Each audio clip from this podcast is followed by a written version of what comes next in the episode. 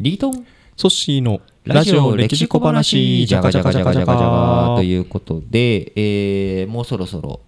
ロシアで選挙が行われそうですね。はい、ロシアで選挙ロシアで選挙今ロシアではプーチン大統領が、うん、まあもうほぼまた大統領に再選するだろうというふうに言われているんですけれども、なぜそういう力強いリーダーをロシアが求めているのかっていうことを今日は過去の歴史から現代に紐づけるということで一つ見ていきたいと思うんですけれども、えー、プーチン大統領、ロシア連邦、ロシア連邦の前はソビエト連邦、うんうん、ソビエト連邦の前はロシア帝国、日露戦争とかやってた。おー、帝国だったんですね。帝国ですね。日露戦争で戦ったわけです、うん、日本大日本帝国とロシア帝国、まあ、そんな強い勢いを持っていたロシア帝国なんですけれども、結構あまたの女帝が生み出されているんですが、エルミタージュ美術館って聞いたことあります？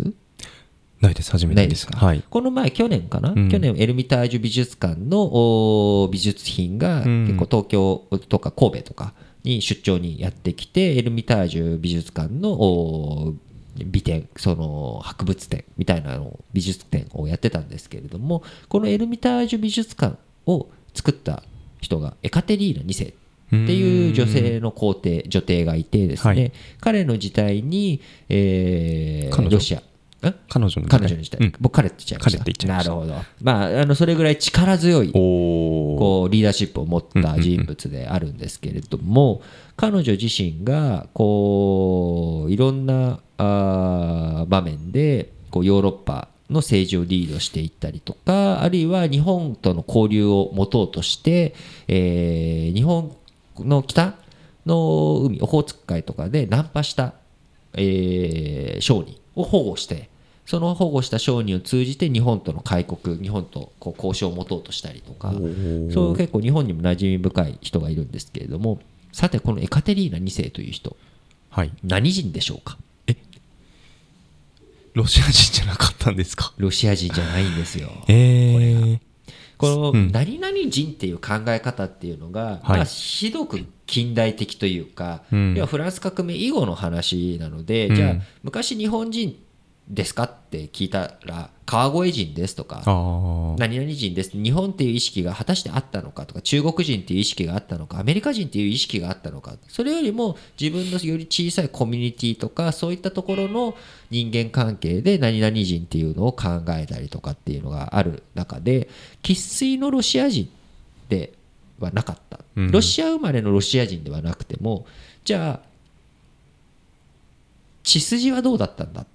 ていうことを今度思いますよね、はい、血筋はロシアの皇帝の一族の血を継いでると思いますか？はい、継いでない気がしました。そうですね、うん、こんな意地悪な質問をリートンがしてきたっていうことはその当時の、うんえー、ロシア帝国の首都はやっぱりその東ヨーロッパの方、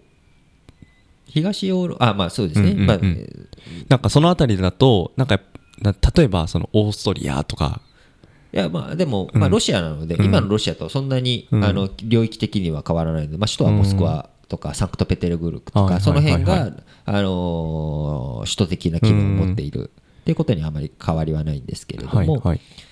まああの彼女自身はまあ遠い血脈血縁上の話でいくと基本的にはドイツ人なんですね。で彼の旦那さんはロシアの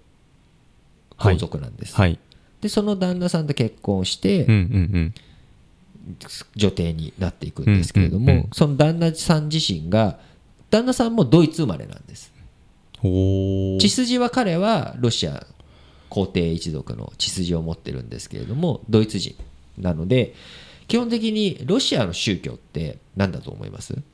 えー、ギリシャ正教。お、よく分かってますね、はい、そうです、ギリシャ正教なんですね、はい、だから、えーまあ、ロシアあれ正教会っていうのは地元地元でちょっとずつカテゴリーが変わるのでロシア正教会なんですけれども、はい、ローマカトリックとは違うんです、うん、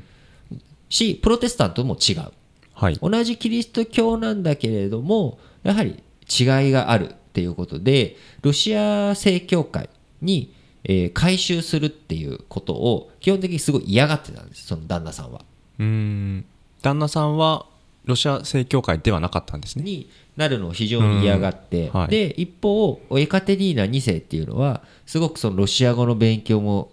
や一生懸命やるし、そして、えー、ロシア人になろうということでロシア正教会のこう洗礼も受けるしということで、やはりどうコミュニティとして同じ同一感を持たせるかっていうのは非常に重要なんですよね。そこはやはり血筋とかそういったもの以上に、彼女はロシアの心が分かるとか、ロシア人としてリーダーシップを発揮してくれるとか、いざっていう時に頼りになるリーダーなのかどうなのか、こういったところがやっぱり注目されて見られていくわけです。でそのエカテリーナに世の旦那さんっていうのは非常に、まあ、簡単に言うとダメ男です。